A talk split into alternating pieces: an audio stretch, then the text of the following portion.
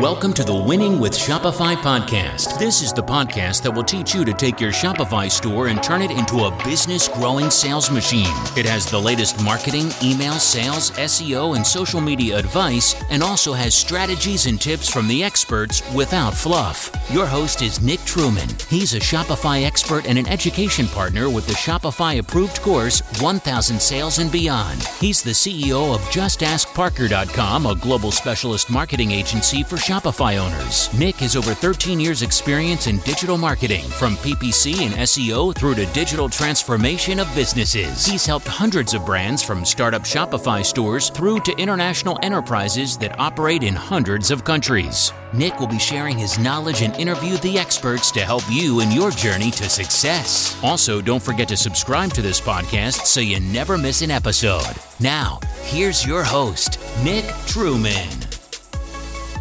Hi, everybody, and welcome to another episode of the Winning with Shopify podcast. For anyone who's not tuned in before, welcome to the show. It's an absolute pleasure to have you with us today. My name's Nick, and I've been hosting the show since June 2020. And what a journey it has been. We've been finishing many, many different series so far this year in 2021, talking about different types of marketing, talking about what is going on with this uh, pandemic that's gone across the world, how the e commerce world has changed and adapted over that time. And at the moment, we're in a very, very interesting series, a series that I've wanted to run for quite a while now. And I'm delighted to say that this week we are on episode three of this series. And we may even stretch it out to sort of seven or eight TBC in terms of how many guests we get on and that sort of thing. But there's so many different angles coming out of this series. We're talking about how to build a killer Shopify store. So we've had a number of guests on already. We've had Eve Star, who were talking about how to build an amazing store, an amazing brand from the word go. We then last week heard from the guys at Famous about building landing pages and how landing pages can help you acquire lots and lots of new customers. Now, I have to state that we were planning to have somebody slightly different on this week. They're still joining us, but it's probably going to be next week or the week after now. So we will come back to a good friend of mine called Rich, who, as I said last week, is one of the best e commerce designers I've ever met in my life. Um, we're lucky enough to work with them quite closely. But this week, we've got um, a Shopify store themselves, a Shopify Plus store to be more specific. They're called Kindred Bravely, and I'm delighted to be joined today by their co founder, Garrett Akerson. So, Garrett, welcome to the show. Tell us a bit about yourself. Thank you, Nick.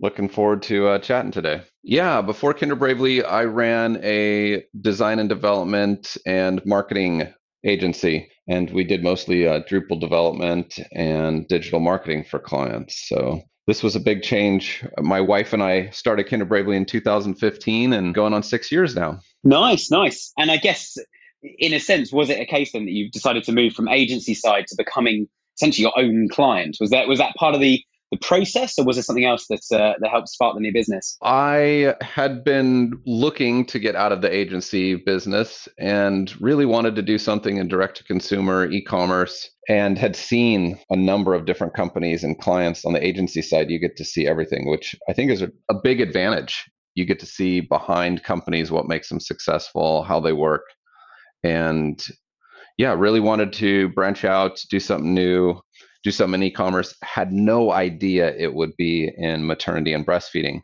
That was uh, all, all, my wife.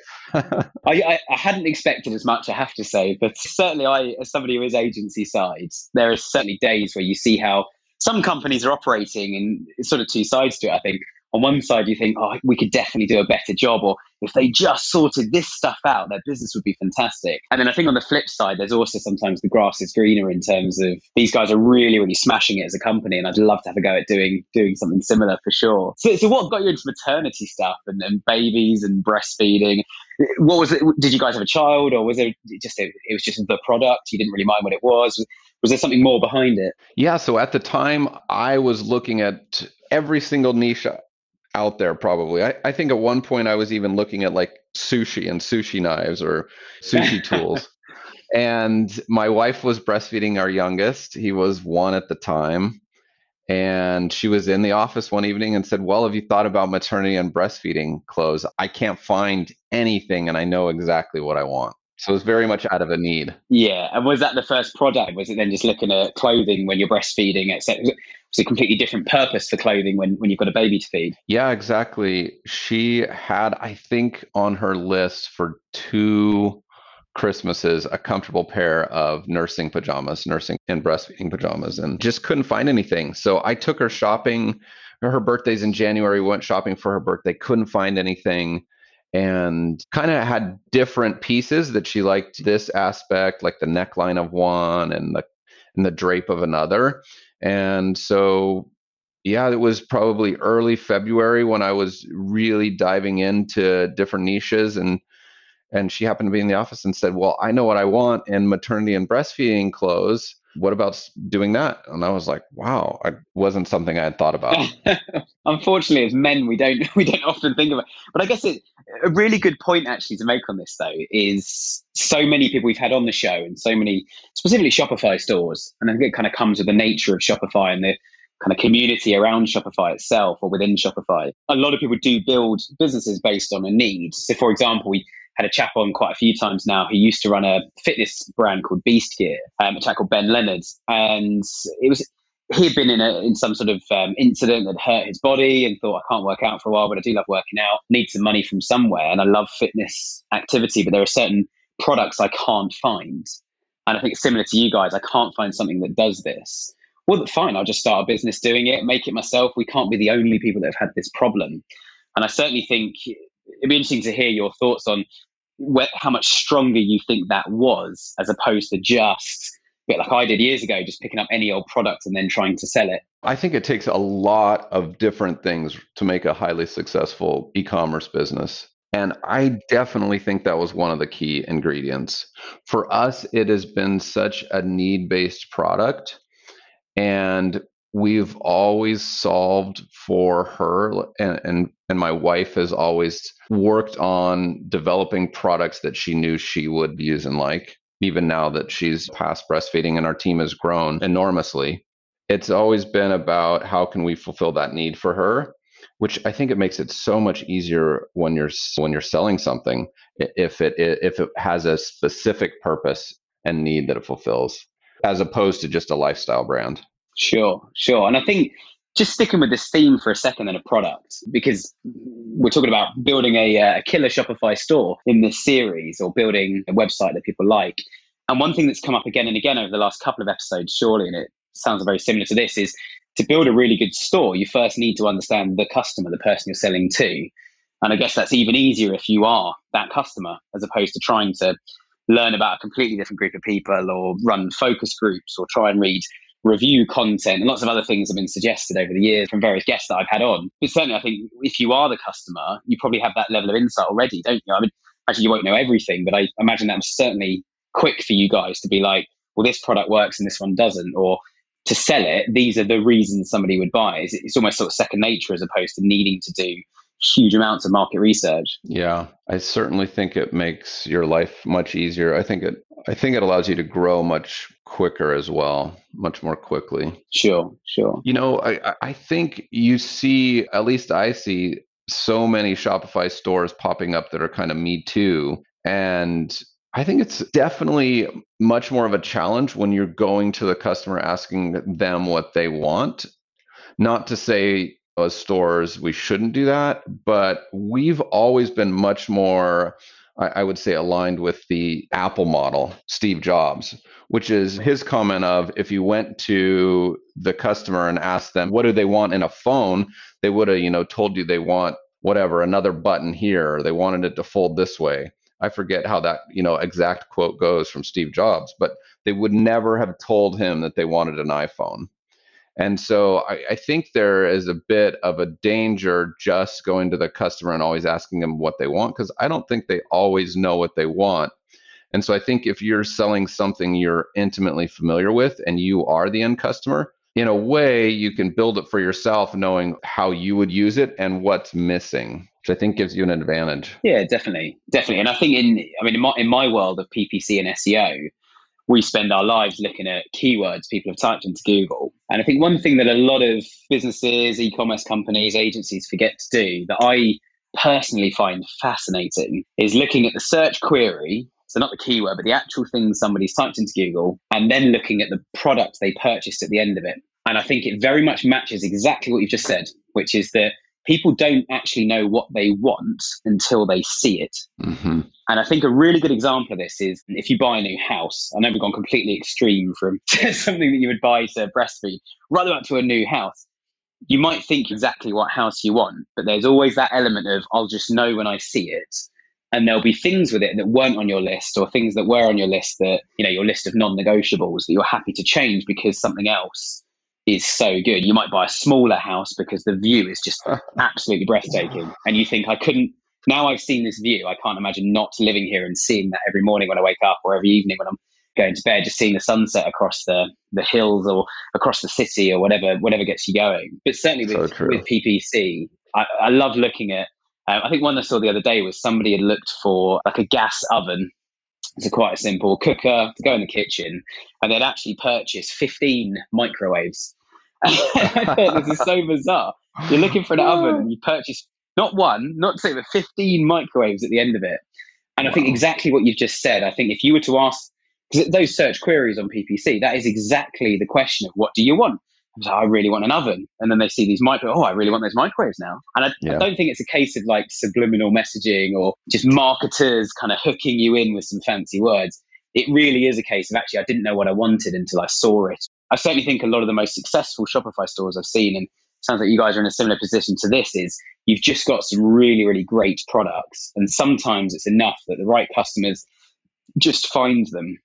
And the problem with humans a lot of the time is that we're really erratic. We don't we don't really follow logic. We don't know what we want. We're definitely not robots. Yeah. Certainly when you look at marketing data and customer journeys. Yeah. Well, so my background is I started out in SEO and PPC in 2005. And so I think the place for keyword research is for demand and volume. Yeah. In in particular, not necessarily the the specific product. So for us, we we certainly use keyword data and search query data, and we're looking at that regularly. And it's in, in particular, in the beginning, I was looking at demand for nursing and breastfeeding pajamas or breastfeeding types of clothing, whether it's a tank or bras or you name it. And so Mm. I think that that was key in informing us where the demand was from a product category and different types of products. But then when it came to the design of these, the actual product, that's where you you know there's going back to the Steve Jobs example, you know there's demand for phones. The question is it is it's up to you to design the phone that's going to fit the customer's need. And tying that back to building your Shopify store, it makes it that much more easy to convert when you can show product features and benefits. Yeah, definitely. And I think the, the features and benefits, how much do you think some of those, and I'll give an example on this just to give a bit of context, but how much do you think some of the features and benefits are actually quite seasonal or can actually follow, certainly fashion, will follow trends? In the sense of, I bought a pair of shoes, which I, love talking about on the podcast, uh, partly because they were made from recycled bottles. When I started out, I wasn't looking for shoes made from recycled bottles. I wanted a sort of mid market pair of shoes, something that I could take out on adventures that had a good amount of grip, were comfy, looked nice. And then when I found out that these things actually had drainage holes that you could swim in them, and when you get out of the water, not like a normal trainer that's then full of water, it would drain itself because it's designed that way and it was made from plastic bottles. I think it's exactly what you've just said. So, how much of that do you think is, I don't really know the answers, I'm just purely asking, but how much do you think of that is seasonal and how much of it do you think is a, well, we could just add a decent level of features and people will want our product regardless of, in my example, the eco friendly trend at the moment? Hopefully, it's not a trend, but it, Yeah. it's certainly a big topic. Yeah, that's a great question. I I know for us in particular, being in apparel, we stay away from fashion. We are all basics. And that for us, we don't have to follow then what is fall fashion, what is spring fashion trends. It certainly allows us to carry more inventory because we know it's going to sell through and it's not going to be out of fashion the next semester. So I think for those running Shopify stores in the apparel business, definitely an advantage not having to at least in, in my mind not having to worry about what the next trend is from an inventory standpoint as far as how many features or benefits you pack into a product i don't yeah i don't know the answer to that It's probably very relative, isn't it? Yeah. I mean, it's, it's going to depend on the user, the product, and also probably the UX of the page, I imagine. yeah i would agree bringing it back to the actual store itself, then I think some of the things you touched on that I really like is, is such a focus on product. Um, we've heard it again and again on the podcast, but then we've also had it again and again in terms of questions we get sent to try and cover off in episodes, some of the chat we get on our Facebook group, some of the inquiries we get in from potential customers. And a lot of it is a sort of, oh, can you make my Facebook ads better? Or, you know, do you, what's the best way to drive free traffic to the site? And I always find a lot of these questions are very loaded and loaded in completely the wrong way. I think one of the earliest guests I had on was about a year ago, a chap called James from Unbound Merino. And James was very, very clear that he said the day we sorted our products out and sold good products, we didn't worry so much about our ROI from Google Ads. We didn't have to do as much emailing. We certainly didn't have to send massive promos out in the post and email campaigns or retargeting or trying to over nurture our or sort of over farm. I think farm's probably the best word, over farm our communities on social media. People just received a great product. And actually the messaging became really simple. And they were like, this is a great piece of clothing. I want more of this. If I go traveling, I my whole suitcase could be full of unbound merino wool. That would be a great thing for me. That it's great to travel in. You don't have to wash it as regularly. And you see how they've instantly got a niche of travelers. Prices not cheap, but then it's cheaper because you only need one item of clothing, not ten. It means you're carrying less stuff on planes, etc. And I think there's there's definitely been a real theme since we had him on the show. Of the same sort of thing of you get a good product, you don't have to work as hard on this. I guess to change gear very slightly, but on the same sort of theme as products. Let's talk about product pages on the sites.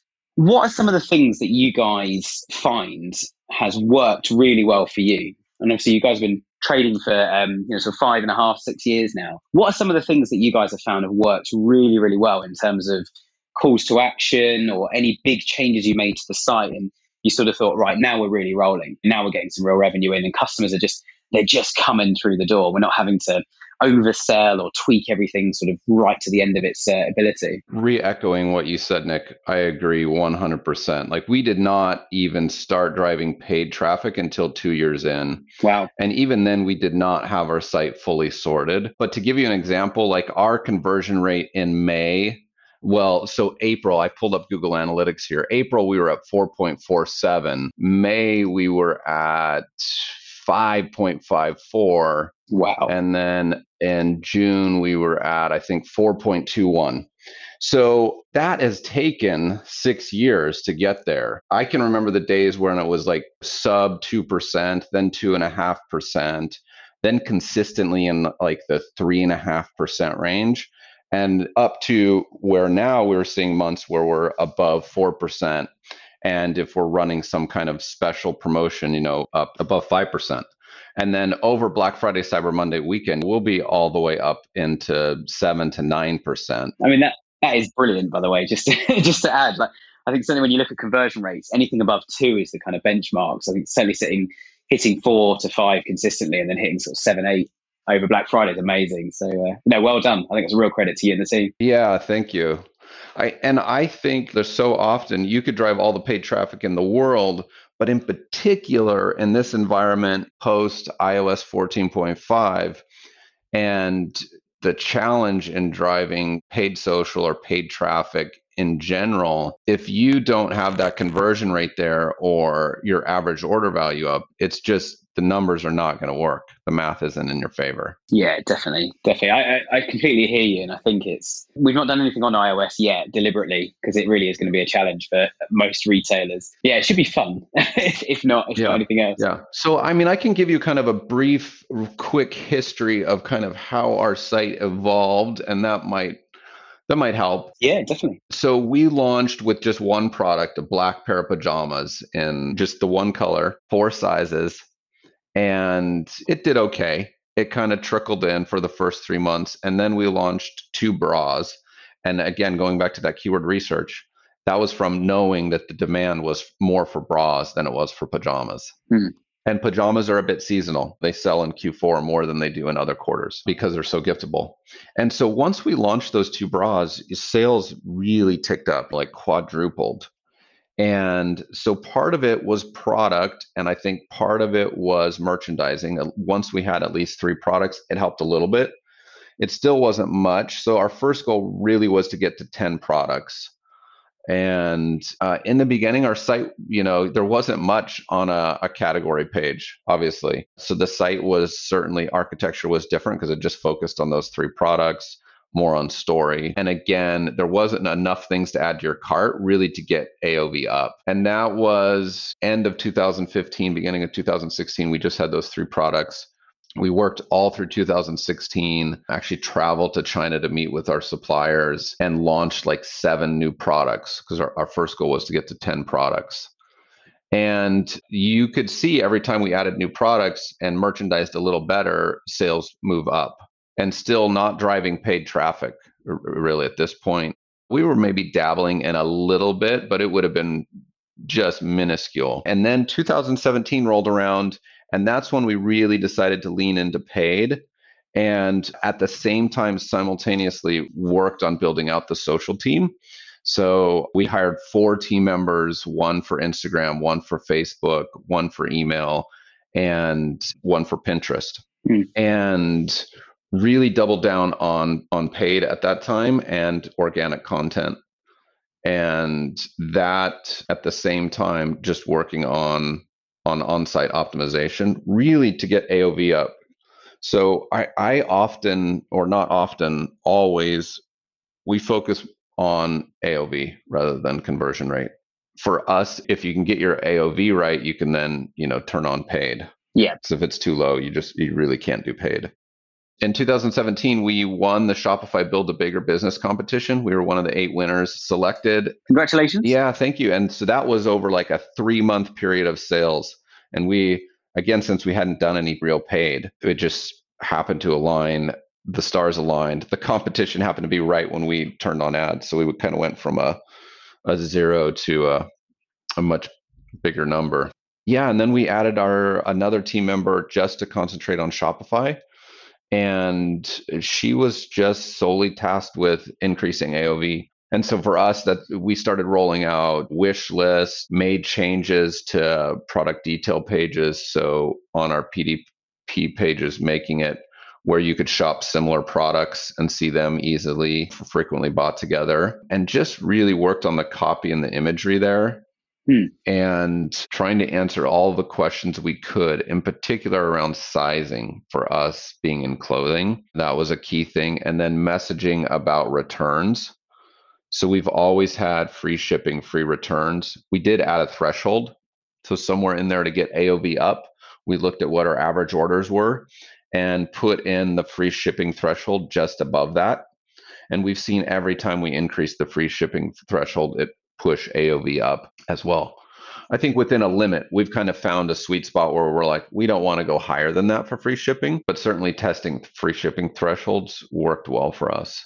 Since 2017 through now, the last three years really have just been on refining that, refining the site, the imagery, PDP and category pages, how search works, all those things. Nice, nice. So, right, there's quite a few questions I've got from this. Um, and I really appreciate the story. And I think it's, it's an amazing journey and I'm, I'm, sure that some of the bits you didn't put in there were things like some of the sleepless nights uh, with what you're going to do with revenue and launching new systems in the background behind Shopify, that sort of thing. Yeah, lots um, of those. yes, exactly, exactly. I always like to add that as a, as a business owner myself. It all looks rosy when people say, wow, your business is doing great. And it's like, like certainly during COVID, it's a sort of coronavirus. Oh, that must be supporting your industry loads. And I'm like, yeah, until I need to have a conversation with a member of staff and I can't even sit in front of them or, yeah, all the rest of it. Or, yeah, tax has gone up a lot in the UK during COVID because obviously we've got a big bill to pay. Anyway, we're not talking about any of that today, which is, uh, which is great news for both our listeners and us. One thing I love is that you guys, you said it several times, average order value, the fact that you focus so much on average order value. Yeah. We often focus on quite a few different stats but I do think from certainly e-commerce business owners and e-commerce businesses, I hear a lot of talk about conversion rates. And it, obviously you ran us through some of your conversion rates just then. And I always, I'm always slightly challenged by conversion rate itself. I always live by the don't look at one statistic in isolation, always look at the full set of statistics. Because if your conversion rate halved, but your traffic quadrupled for free, well, that's not a bad thing. But average order value, you can completely understand it just in isolation. You don't need other stats to back up where does your traffic come from or average order value is just the average customer spends this And I certainly love the fact you mentioned about using it as a mechanism for your free shipping. I'd never, I honestly never thought of doing that. I've been in this industry for 15 years now, and I've never thought of using the free shipping above X amount to actually push average order value, especially if you're sort of you're quite close to it. It's a bit like CPA bidding on Google, where it's a sort of if our cost per acquisition at the moment is $25 and we change it to 23, Google's system can probably get us $2 down, which across our whole budget makes us quite a few more sales without any extra spend. And it's a very similar mechanism, which I love. Just out of interest, at the moment, it's obviously on the site, it's at $59. Is that, I'm guessing that's the sweet spot that you guys have found. How high did you put it at times? Like what, what did you find was sort of over the threshold that was just too much? Yeah, 59 is the sweet spot where we landed. We have tried as high as 79 at one point, and we've always kept it at kind of that 59, 69, 79. Early on, we had it just free just to increase that conversion rate. That's an easy win anytime if you can. Obviously, it's eating into your margins, but uh, free. And then I think the first one we introduced was probably 39 then we kind of bumped it up and tested in the I think we did probably 49 next. We've kind of always done those $10 increments. I can't remember if we tested in between, but yeah, settling at the 59 mark. I think it's such a such an interesting exercise. One of the ones we've always I've always found amusing was a, a case study from quite a big business in the UK called New Look, is obviously a high street brand here uh, where we are. And they did a test on their site years ago. I remember hearing about a conference where they added free returns to the site, but it took them six months internally to get sign off from the business because the expectation was everyone's just going to order tons of stuff now and return all of it and they launched free returns and their total volume of sales thanks to the conversion rate had had gone up by about sort of 20 30 40% something quite significant. And their returns increased by 1% yep. So yeah. it will make it it was a risk and there's obviously a risk and i think in the end the marketing director who was sharing this or i think she just moved on at the time so this is what we did back at new look she was saying that everyone was terrified and i'd agreed let's do it for a week or a month only and see what happens. We did it for a month and the business were like, the business kind of came back with no questions about free returns. It was, what are we doing next? And she was sort of like, there's only so many silver bullets, not that easy. this was a really, this was mind-boggling successful yeah. in terms of um, in terms of how it works. Next question, again, coming back to product, because as much in this series as we're talking about the design aspects of sites and how they're all put together, product is so important. And obviously, you guys, you said you went out to China to get seven new products to get up to 10. On that trip, obviously going to China at any time is, is, is going to be fun. You know, it's an amazing part of the world, so much going on. Are you still with the same supplier there now? And eh, sort of sub question, would you say that that trip was one of the things that really, really made your product range? It was an opportunity to really, really, really hone in and define this is exactly what we want from a product. Or was it and I'm, I'm, hoping the answer to this is no was it just a nice to have trip that you guys learned a bit and, and had a nice time sort of thing? So it was a nice trip. We actually took both our our boys. They were like two and four at the time. So we spent some time just touristing and traveling as a family. So that was a lot of fun. We are with some of those manufacturers still.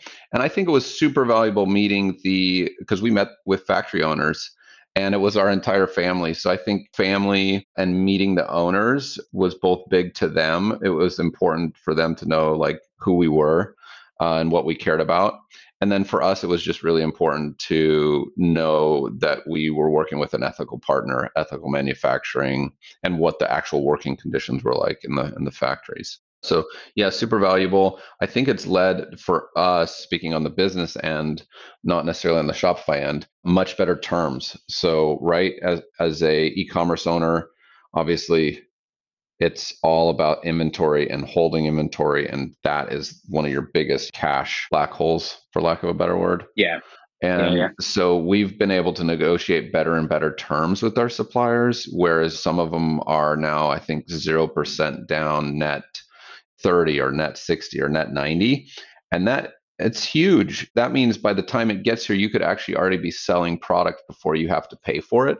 And if you can get on those uh, terms with your suppliers and build those relationships it can make all the difference to your survival i think as an e-commerce company just from a cash flow perspective. Yeah definitely definitely. And i think we, we've done a lot of series over the last year with brightpearl talking exactly about inventory management and forecasting. And I think, as you say, the more connection you can have with your suppliers, the better. There's nothing worse. And I think Trustpilot gave this example a few weeks ago on the podcast about what happens if you do all the hard work, someone orders the product, and then they get an email a week after their order saying, Sorry, we've refunded your order, it's out of stock.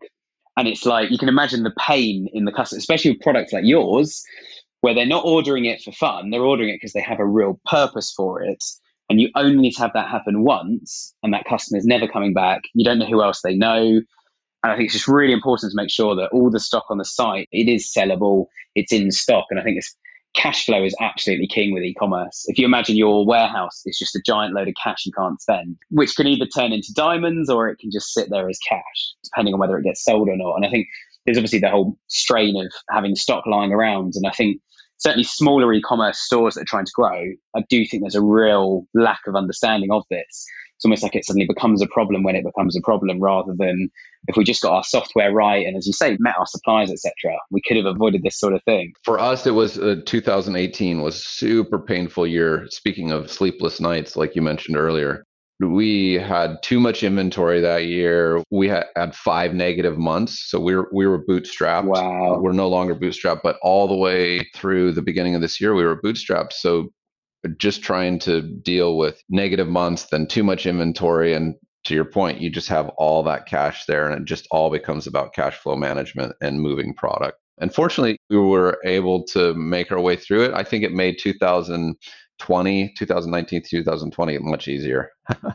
Because 2018 felt a lot more stressful for us. Nice nice. I do think that stock is really really key. I we have it in seo and obviously you worked in seo ppc like we've had it so much in the past. We, we have one with a client i think i mentioned again last week. One of their killer products just sold constantly. They then turned around and said it cost us more to deliver that product on its own than we make from a customer buying it just because it's so heavy. If they buy it with the product, with the item it's supposed to work for, it's absolutely fine. But without that, we make a loss. And we were like, don't tell us this. Like, we're getting like 20, 30 to 1 ROI on this product. And we can increase budget on it and we want to. And they were like, no, we've got to stop altogether. And it, it, it knocks our overall numbers and it knocked the revenue back. But at least we knew we were a bit more profitable. And it's, you've got to just take these things in the stride sometimes, unfortunately. I wanted to follow up on your earlier comment on conversion rate and AOV. Yeah. So for us, I think the things that we've looked at early on and still focus on to push both conversion and AOV are one, I think not often thought about, but awards. So, you know, we're always talking about how you can decrease that friction point or uh, make it easier for the customer to buy. So for us, awards, I think definitely helped with conversion rate because if you see a, a product's been awarded some industry or third party award, um, shipping speed, we've experimented and continue. In fact, we just completed a, a test on shipping speeds, and free returns have been big. You already mentioned that. And the data on free returns, uh, we've even changed our window. So we had free returns forever in the beginning, and we've tested forever. We've tested like 90 days, 60 days, 30 days. And there's a study out there that actually says longer return windows decrease return rates because people just forget to return it or are not they're not in a hurry. It's not a focus, is it? It's not a yeah. focus. So we've actually uh, keep our return rate. I think right now it's at 90 days, but in essence, if you wrote to us and said, "Hey, I have an issue with this product," we're always going to return it. And I think that helps with the word of mouth as well. Sure. And then shipping thresholds we talked about to get free shipping. I think that's been a big part. And then it took us forever, but we finally got the Ajax cart in cart upsell. So if you add like certain items, like two or more items or different items to your cart, we'll have a little like it pops into the bottom of the Ajax cart where we can put offers in there to increase that AOV. So that was big on AOV that we pushed for. And then not thought of, I think, often is again going back to that just merchandising to increase AOV. The biggest thing we did was create bundles so take two or three products and bundle them together and then discount them. And you can do that without feeling like you're discounting the brand. If you're like, we don't want to be a brand where you're always 20% off or you're always 30% off or whatever that threshold is. But you can do a bundle where it creates this value for the customer where they can see they're saving $20. Since we're looking at it from that standpoint, it both increases your conversion rate and it increases your AOV because it's a saving. So I, I cannot say enough about bundles for pushing AOV. We've certainly used them a lot, especially when somebody puts an item in their cart and it then says, this is part of a bundle. And suddenly the average order value has gone from one item to they might order three things, but it's two and a half items worth of order value now yeah. instead of just one. So I massively, massively endorse that. Yeah. No, all of that sounds great. And I think going back to what you said earlier, and I'm probably going to be quoting this for months now. I love the fact that in terms of the Steve Jobs quote, this isn't actually about asking customers like, would you buy it more if it was buy one get one free? Because you know you're going to get a resounding yes. Doesn't mean that we should buy one get one free every product because you also said, it, de- it can devalue the brand. That is incredibly important especially if you're focused on repeat orders, uh, word of mouth, referrals from existing customers, reviews, that sort of thing. You want to make sure that actually you can just sell at a decent price, even if it's not quite full, but you want to make sure that there is a, a decent expectation on it. Yeah, certainly I think bundling things together and making sure that you're putting something forward that the customers do buy. I think there's always a balance, though, isn't there? Where uh, another one of our guests last summer did say that uh, Google Analytics, for example, will tell you what's happened, but it doesn't always tell you why. And sometimes you can get so bogged down with thinking like, everybody left the site when they saw this page here. And then you go and look at that page and realize actually this is where you're sent after you've completed an order. Yeah. oh, it's great they leave at that point. Yeah, yeah. they've purchased. you might you might then find that they're automatically sent back to the home page or to my account page and you think, why is everybody leaving the site when they look at their account? Let's improve that page. No, no, that's the end of the buying journey. Yeah. That's absolutely fine for them to leave at that stage. I think again, it's context important, but sometimes going through the process or even sitting there watching a customer use your website. I always love the idea of telling a customer, think out loud and use the site, and I'm going to sit here and say nothing. Just going to watch what you do and tell me where you think oh, I wasn't expecting that, or this should happen, and, and sort of let them go through it. Yeah, those doesn't mean you're going to do everything that comes out of their mouth, but yeah, those yeah. those studies are great. But yeah, I think I think bundles have worked really well. Free with purchase, we will order some items knowing that hey, we're going to run a promotion for Black Friday, Cyber Monday, and we want a hat with every purchase over say $100 and and really picking that threshold where you're looking at your analytics for what's the threshold and how can we push that AOV up just a little bit more. Yeah, definitely, definitely. What I'd love to finish on is, is, is a quick, just quick overview around team. I think team is something we don't cover enough on the podcast.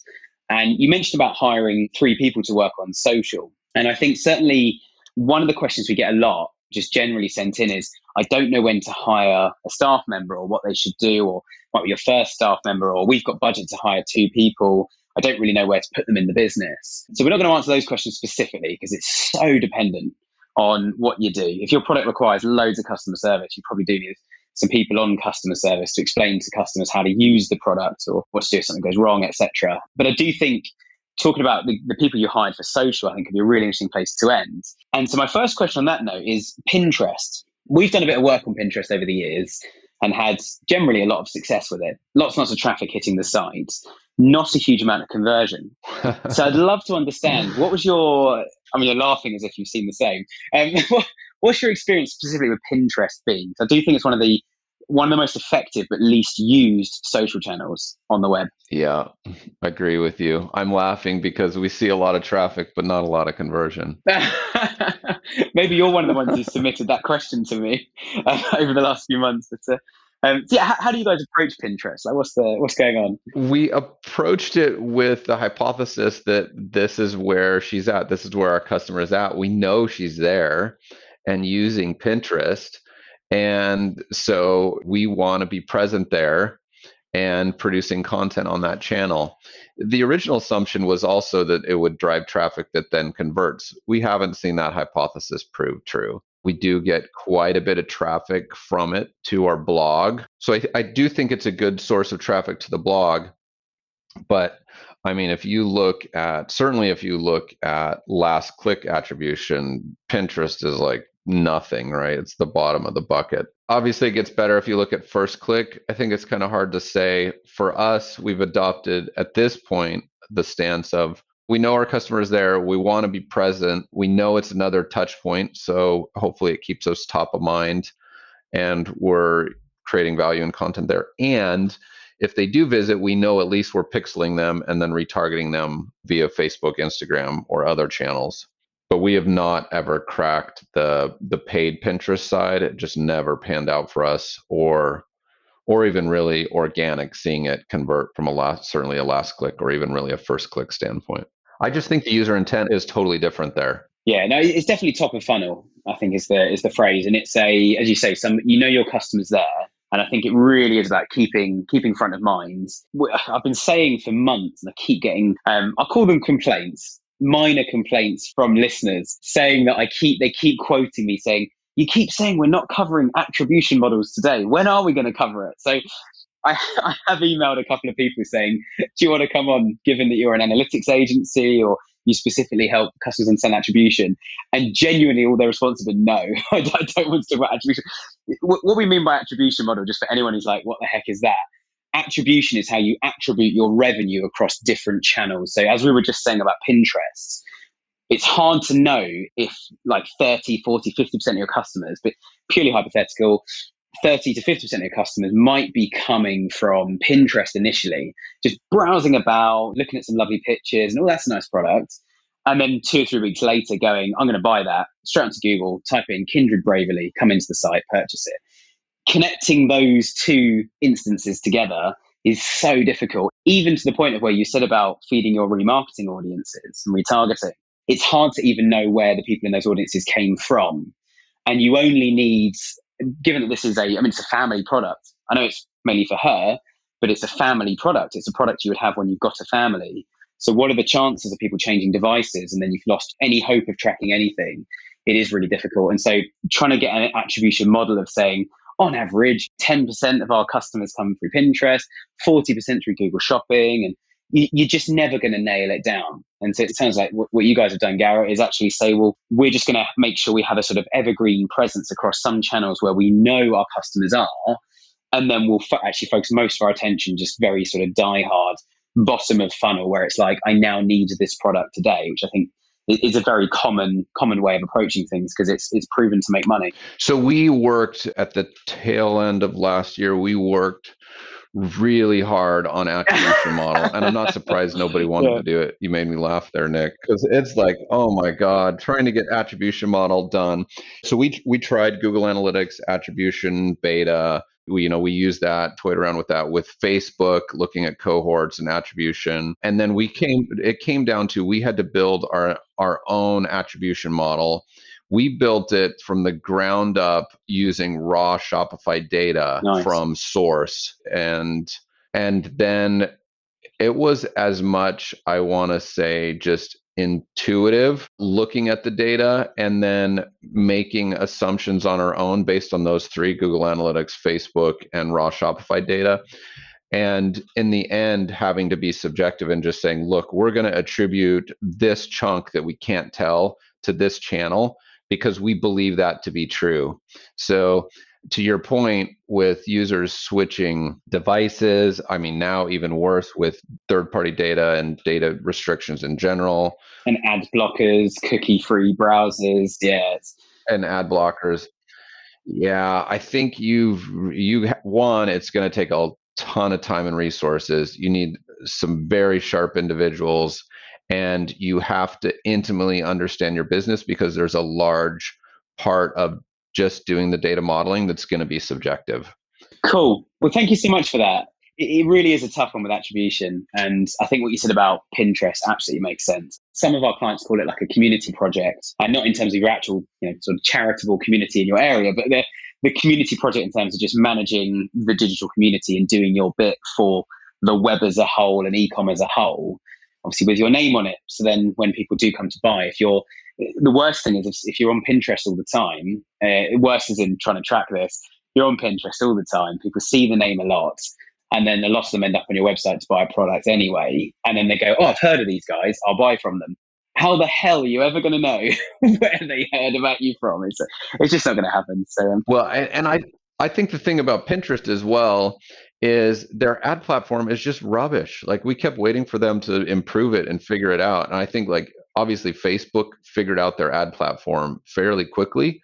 They iterated on it, but man, I don't I don't know what's with Pinterest, but their ad platform they just have not improved to the point of making it usable.